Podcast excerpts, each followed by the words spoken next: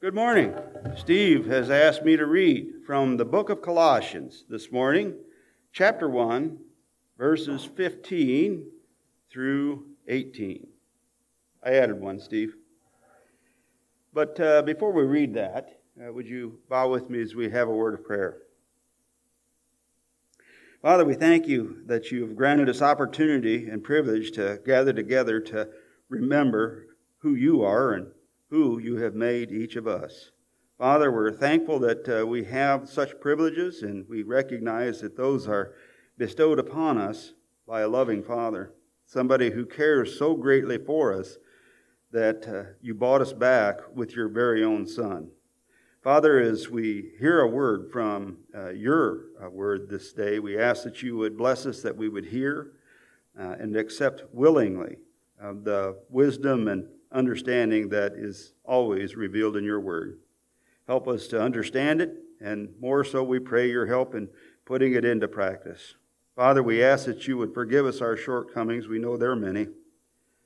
And Father, uh, we ask that you would keep the evil one far from us. And Father, he is oftentimes so powerful, but uh, let us not uh, ever lose sight of the fact that through Jesus we can conquer all things. Father, uh, bless us at this time as we receive instruction. And again, we pray uh, all these things in Jesus' name. Amen. Colossians, picking up in verse 15 of chapter 1. He is the image of the invisible God, the firstborn over all creation. For by him all things were created that are in heaven and that are on earth, visible and invisible, whether thrones or dominions or principalities or powers. All things were created through him and for him. And he is before all things, and in him all things consist. And he is the head of the body, the church, who is the beginning, the firstborn from the dead, that in all things he may have preeminence.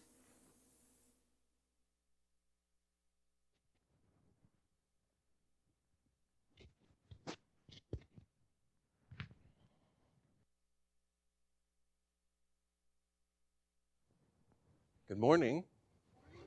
I am on. Okay, I wasn't.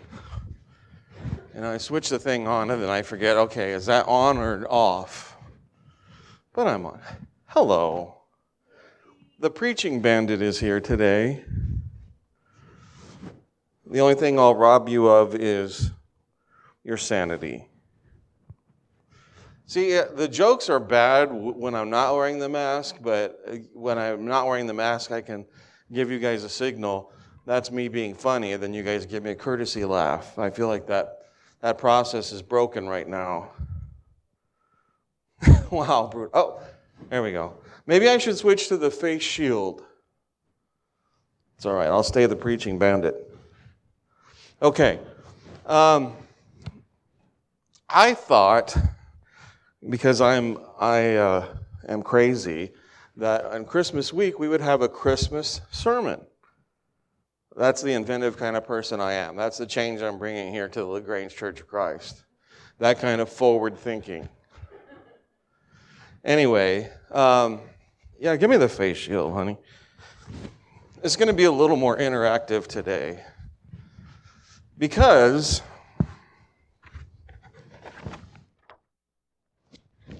I know I picked the wrong time to do that. There we go.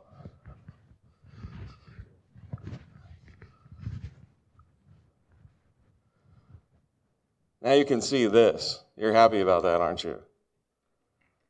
Yeah. All right. Um, and as Jim was mentioning, it was a really strange and wonderful funeral yesterday for a man and a woman who lived their life for God and the peace and joy they gave to their children, grandchildren, great grandchildren, everybody that loved them was an amazing thing to see. It was a it's weird that it's a joyous occasion at a funeral, but that's not because we're not sad. And that actually ties into today's lesson. Mm. I'm also, because I have the a head the size of a small moon, this is actually a little bit tight on me. I think that's as big as it goes. I'll, I'll, that's okay, that's too far. We'll get through this together as a family. Amen? There we go. Jennifer is laughing and pointing at me, but that's not unusual for our family. Anyway, um, this morning I want to ask all of you, and especially you kids, this is normally where you tune me out. Don't tune out just yet, because I want to ask you kids, especially, what is Christmas? And we celebrate Christmas, and that's a typical thing for a preacher to do, is talk about, well, you know, Jesus is the reason behind the season. Okay. Um, kind of, but I kind of want to go a level deeper than that. So I want to ask you, what is Christmas? Is it about uh, baby Jesus in a barn? Is it about uh, fancy lights? Who loves electricity? I could drive by electricity all day. That never gets old. All right. Um, let me ask a kid, and hopefully not one of my kids. What is Christmas? Some kid, raise your hand. Tell me what Christmas is. We have a hand raised over here. What is Christmas? It's about being with your family. Okay. That is a really good part about Christmas. It really is. As long as you get to pick which family you know, because that can be a blessing and a burden. That's pretty good. It's about being with family. You, what's your name, little boy? Hi, AJ. Thank you for coming this morning and speaking up like a big boy. It's about the loot. Now, see, that's the first, that's an honest answer. My daughter had her hand raised, but as usual, I'm going to ignore her.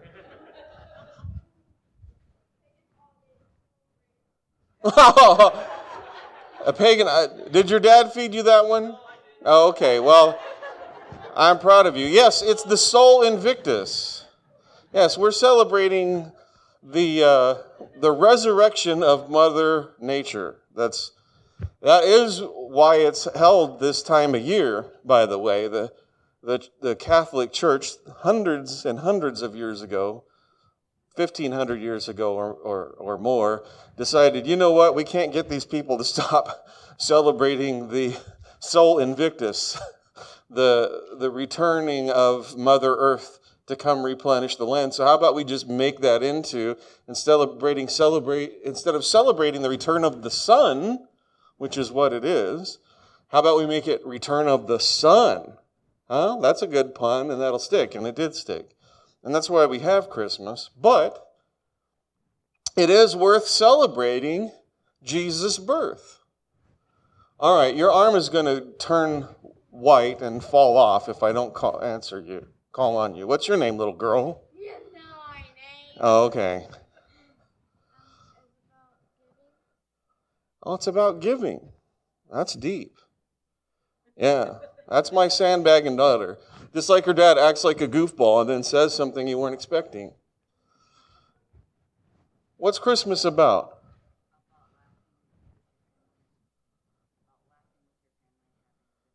Yeah, okay. There's, there's no wrong answer to that, right? Because God didn't ordain that we celebrate Jesus' birth once a year. God did ordain that we celebrate Jesus' life and his obedience every week, which we just did. And that was our sermon last week, right? Talking about what that means and the, the changes it makes to me as a person. To, to observe that sacrament. Yeah, so we're not really commanded to celebrate Christmas, and it's not. So, therefore, there's no wrong answer, but I appreciate the honest answer from the little kid over there named AJ, who said it's about the loot. And little kids, I don't care what you say, what you're excited about is the loot. Admit it. They're admitting nothing, they know. But it really is, at least when I was a kid, maybe I'm more materialistic. Actually, I've heard my children talk about it. I can't wait for Christmas and we get to open presents. Yeah, see, now they're admitting it. And you know what? In a way, opening presents on Christmas is oddly a weird way, but an accurate way to celebrate what God does for us. We, when I was a little kid, I got really excited about my presents. I remember when I was six and my parents bought me the Six Million Dollar Man action figure. So excited, I thought I was going to pass out. This is the greatest day of my life. I don't care what happens after this. I've achieved this moment. I'm so happy. Okay, that didn't last, obviously. But the truth of the matter is, we should celebrate um, Christ's birth on this earth. But in order to do that, we have to give a little context. So I'm not saying you know, we're not commanded to celebrate Christmas. It is just syncretism with the Sol Invictus, but there's also a good impulse in there because it does make us think differently in December, doesn't it? Think more about kindness, think more about giving, think more about family, think more about sharing joy with people we love. And that, as far as I'm concerned, is all good. But I think we can take it a step further to really look at why Christmas is great. I remember seeing all those all those songs when I was a little kid, and um, you know we'd have the Christmas pageants and whatnot, and we'd sing, you know, "Joy to the world, the Lord is come," and then we sang something about "Happy Birthday, Baby Jesus," just weird songs like that. But if you had asked nine-year-old me, so why are you so happy about Jesus being born? And I'd be like, ah. Because? Because he saves us?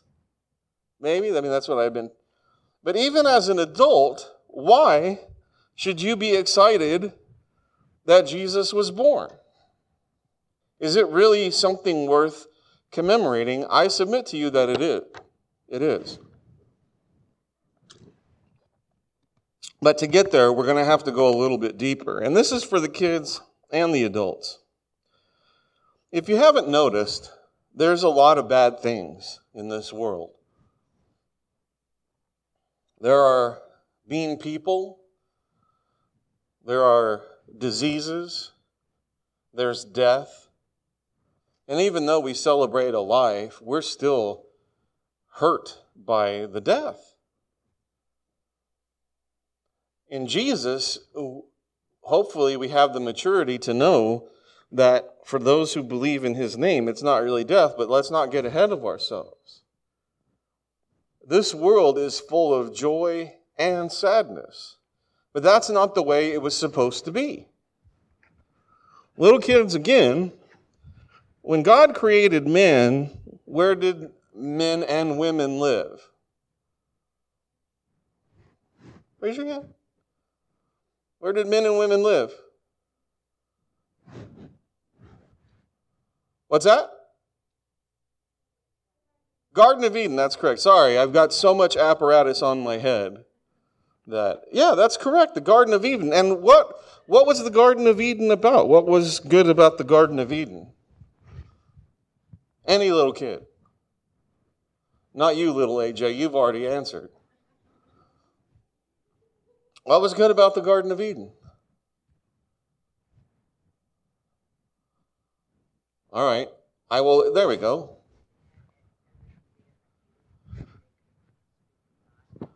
Yeah, they had everything. They, that's a great answer. They had everything they ever needed. They could speak with God. Did they get sick? No. Did people die and they hold funerals? Did they have to get up for school in the morning when it's snowing? Did they have to walk for miles and miles? Doesn't say. You know what? You're not a little boy. So you can pipe down. All right? The point is, when God made the earth, He made it perfect. And it is perfect, except the people He created decided, you know what, we don't we appreciate you giving us all this stuff, but we want to be in charge. And for any kid that wants to be in charge, well, the downside of being in charge is the people in charge are the ones taking care of you, making you safe, giving you, as he said, everything you need, making sure everything works out okay. And the man and the woman who were in the Garden of Eden decided, you know what?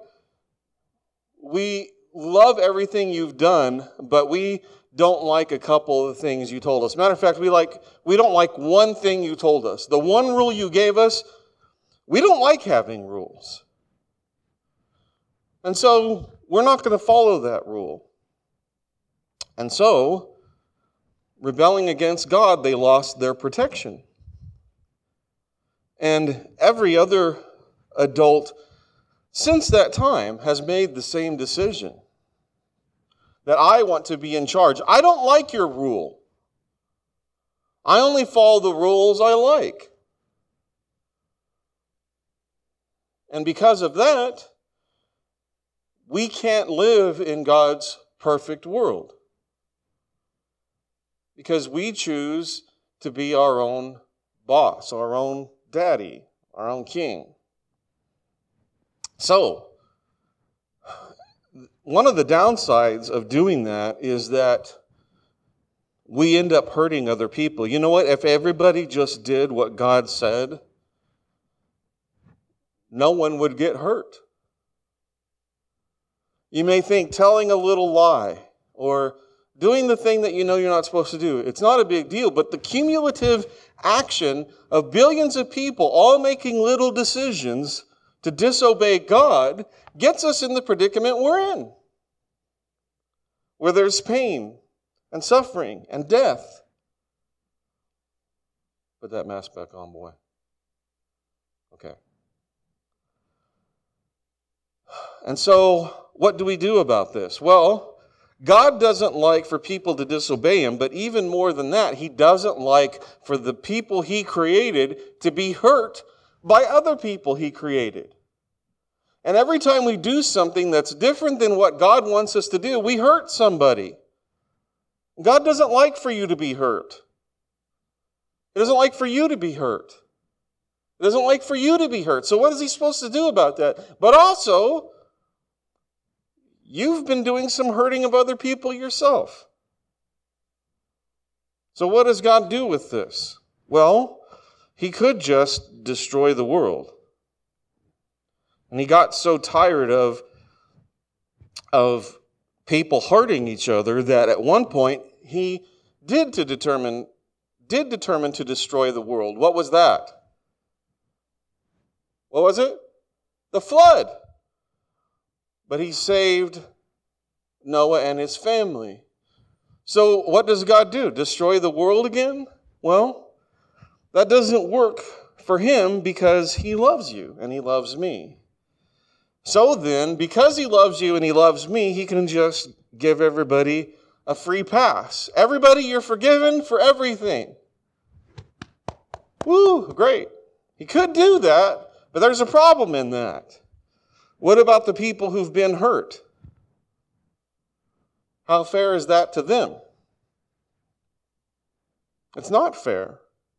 You can't say you love me and let the people who and by the way we're looking at a real picture of a real child who's been hurt but let's face it it gets way way worse than this so we give forgiveness to everybody what do we do what's god supposed to do think about it what's god supposed to do well it tells you what god did in romans chapter 3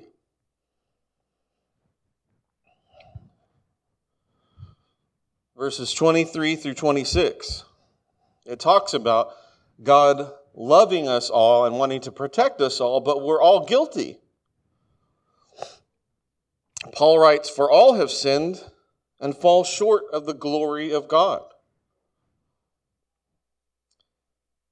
And they're justified, in other words, forgiven by grace. Grace means something I'm doing that I don't have to do, that's just for your benefit. By grace as a gift through the redemption that is in Jesus Christ. So he's saying, through Jesus Christ, we all get out of jail free. No one gets destroyed, and no one has to die. But then, what does he do about the fact that that leaves the guilty without punishment? Well, verse 25 Jesus Christ, God put forward as a propitiation. Propitiation is a weird word, it means a way to settle the debt. Right? I've paid my debt to society. I've paid my debt to the people I've hurt. But he offered Jesus as a way to pay the debt through Jesus' blood. How does that work exactly? Well, let's keep reading. If we receive it by faith, we have to receive the gift Jesus has given us. So, this is why gifts are good. Because Jesus is about gift giving. Gift giving and gift receiving, especially, are things I can get behind. Why, is, why did this happen? Well, this was to show that God is righteous. In other words, He's good to everyone. Because in His divine patience, His ability to put up with us, He had passed over or forgiven the former sins. It was to show His righteousness right now so that He might be just and justifier of the one who has faith in Jesus. In other words, God says, everyone deserves punishment, but I want to free everyone. So what do I do? Who's going to pay the penalty? Heads have to roll. I don't like that some little kid can get blown up by a bomb just because two people are arguing over some piece of land. That's not okay.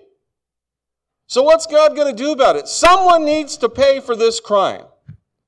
So I either have to destroy everyone or here's what I choose I choose to take the punishment on myself. Someone has to pay because I love you, I'll pay. And that is why Jesus came to earth to take the earth from where it was to where it can be. Does this make sense?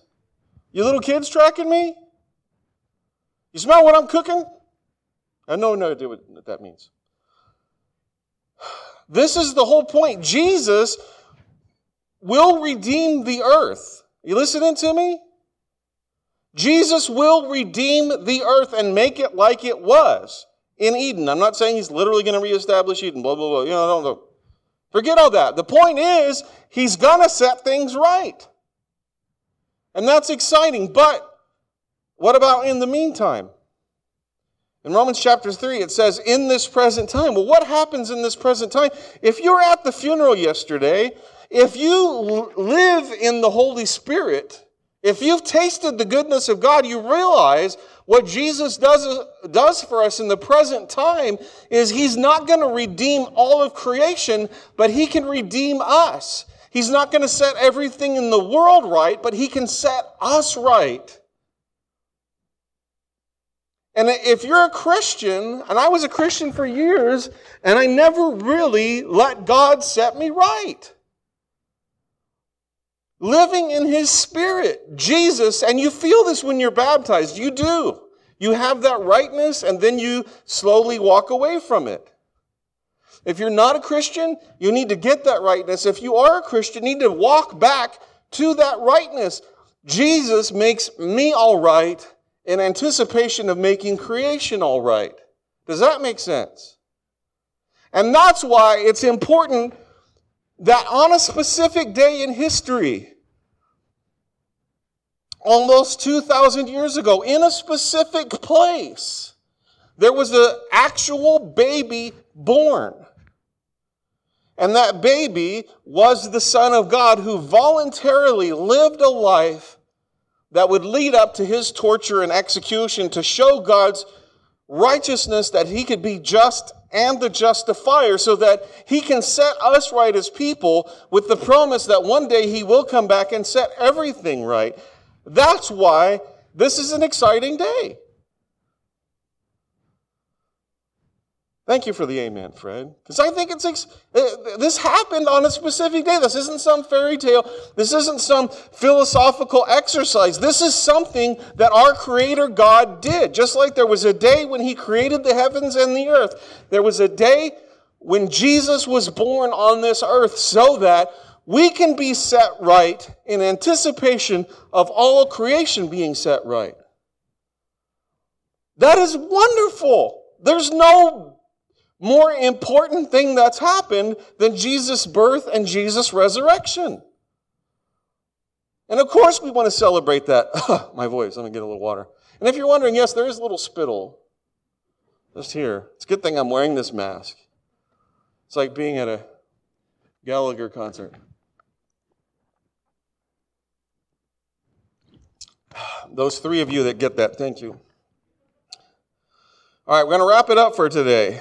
I'm going to try to keep it short. I have no idea I'm doing on time, but I hope I'm doing all right. This is it.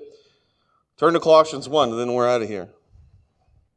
I want you to be excited by this because if you're not excited by this, that means you don't get it. And if you don't get it, that means you're not receiving it. And everybody in this building should receive the gift that God gave, that Jesus gave to us. If you don't get it, then get it. Read this over and over again. Read Romans chapter 3 again and again until you get it. Well, God doesn't really set us right, does He? I mean, that's a process. No.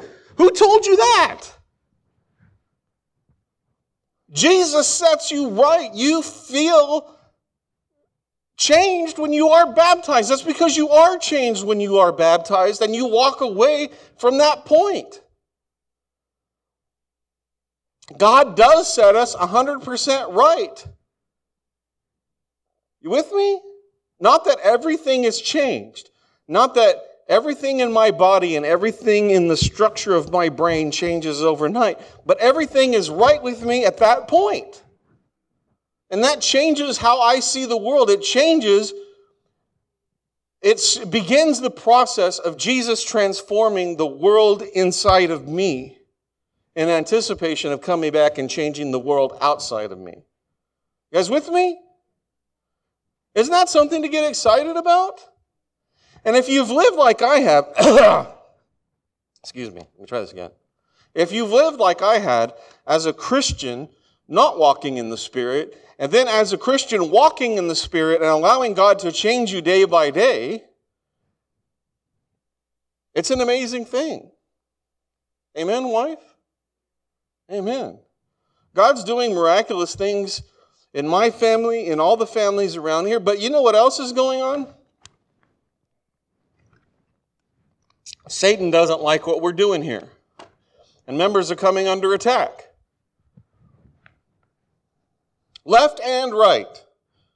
It's nothing to be afraid of because Jesus gives us victory. All we have to do is make it through Satan's temptation. And like Jesus did, spit facts from God's word back in Satan's face and endure the temptation. You with me? I know I'm going down a rabbit hole. What do you think? I was going to go a sermon without doing that? You must be mad. All right. I promise I'll wrap it up after Colossians here. Giving thanks to the Father who has qualified you to share in the inheritance of the saints in light. What does that mean? The inheritance is we inherit perfection as God perfects us, and then Jesus comes back and redeems creation, and we're not the people that get burned out, we're the people that get raised up. We're not the ones who need punishment, who didn't grab their get out of jail free card. We're the ones that grabbed it and we stand with Jesus in the redemption of the universe. If this is all too heady for you, well, take a moment, breathe deep. Think about this. All right, here we go.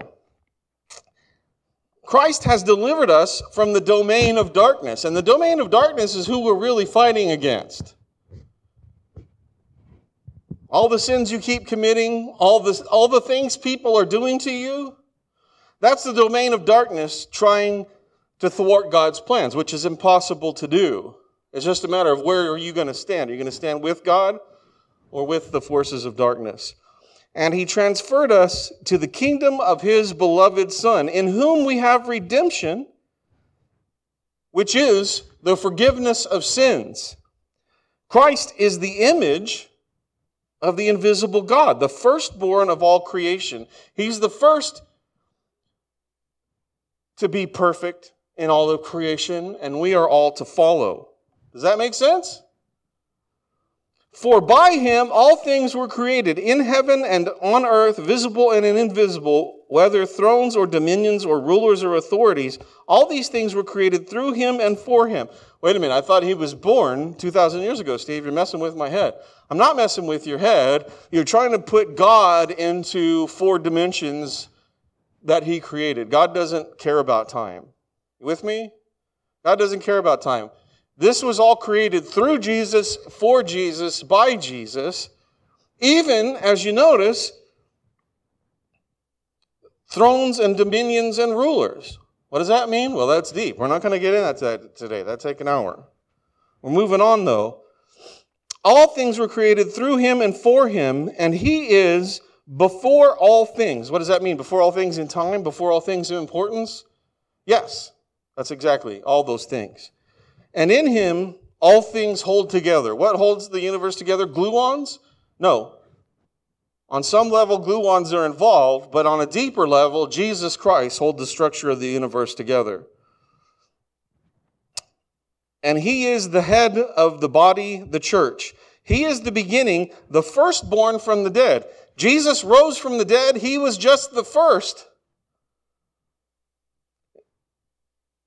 And if you were here yesterday, you should have seen the confidence that everyone had. That Devon and Ellen would also be on that list of people who are raised from the dead. Jesus was just the first. That in everything he might be preeminent. For in him all the fullness of God was pleased to dwell, and through him to reconcile to himself all things. What does that mean? It means the world is messed up. I didn't have anything to do with it, but I'm going to fix it. Through Jesus, God reconciled himself to everyone and to creation. Is that because God messed up? No, it's because we messed up. And yet he's still paying the price. That's a beautiful thing. That's the most beautiful thing. And it happened, it started, the process started 2,000 years ago. And that's a good thing to remember.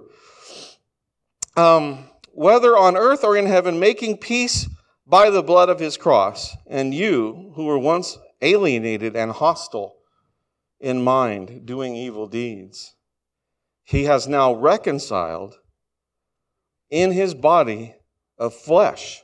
Not some on, on some theoretical level. It's because a man with an actual heart, an actual skull, actual lungs, was nailed to a piece of wood, tortured to death for me and you. And that person was God in the flesh. It's not some mental exercise, it's something that happened 2,000 years ago.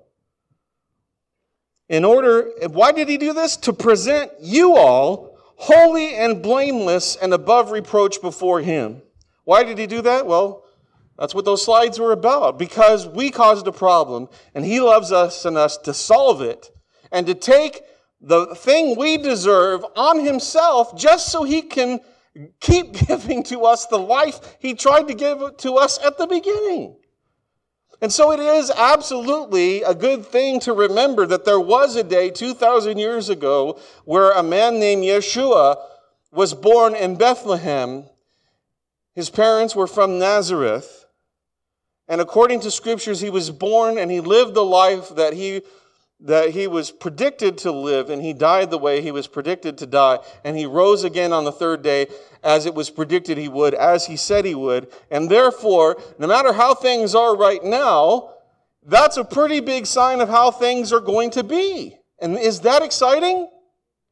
It is. And so while i don't recommend or endorse celebrating sol invictus the rebirth of mother earth I do endorse using this time, even though we know Jesus was born in March, April ish during the Passover, so we know it wasn't in December. But we can take this time while every while the world is thinking about Jesus, we can use that to Jesus' glory, yes? To say, yeah, since you're celebrating Christmas, do you know why you're celebrating Christmas? Because for 2,000 years, Jesus has changed the way the universe operates. And that's impacted everyone on this planet. oh, Houston, we have a problem. So let's celebrate Jesus' life together and thank God that He sent His Son to us. Let's actually pray. God, thank you for sending your only begotten Son to this earth on a specific day so that you can make things right that you had no hand in making wrong. Father, we thank you for trying to for creating a world that is perfect and for sending your son so that we can be perfect in anticipation of you redeeming all creation. Father, be with everyone who's hearing my words right now, and be with me that we can fully understand and appreciate what it is that you've done for us and what Jesus did in his 33 years here on earth, so that we can be grateful for what you've done and not treat this magnificent gift so poorly, so shamefully that we go, oh, well, that's just another sin. Father, forgive us for thinking that way, and we're thankful that through your Son we have the forgiveness of our sins. Father, help us to let go of the things, the gifts of this world that are just a trap, so that we can hold on to the gift that you gave us, so that you can transform us from the inside out into the perfect creatures that we were always meant to be. These things we pray through your Son, Jesus. Amen. If you're not a Christian this morning, God will perfect you from the inside out. If you are a Christian this morning, I want you to, to start over again. It's never too late to start over. If you don't need to start over, fine. Shut your ears. But it's never too late to start over and say, okay, God, I'm going to let you change me because I keep trying to be my own boss and it's not working. Change me so that I can, my family, when I go, they can look at me like Devon and Ellen's family looked at them and say, they're getting their reward because they walked in the light. And that's not so that your kids can be happy. It's so that you can have those years, 70 years of marriage, walking in the light, becoming closer and closer to that person instead of watching movies or TV or YouTube or social media or whatever, shopping around for somebody better than God gave you. And don't tell me you're not doing that. God gave you the person you're supposed to have, and He wants to take those years and years and years and make you both more perfect so that you can have the relationship Adam and Eve were meant to have. See, that was a bit personal. I'm sorry. It got real quiet in here. But you know, that's what Satan wants us to do. God gives us perfect gifts, Satan wants us to throw them out the window. And we need to repent. And maybe what I was saying to you hit too close, or maybe you don't know what I'm talking about. That's fine. That's not for me to judge. What I do know is God wants to transform you and your whole life so that as you grow in years, your life begins to look more and more like the life Adam and Eve had before they disobeyed God. If you need to be baptized for that today, please come forward. If you want prayers of the church, none of us are perfect. Stop acting like you're perfect. Let's pray together. Let's help each other out. Amen? All right, come forward while we stand and sing this song.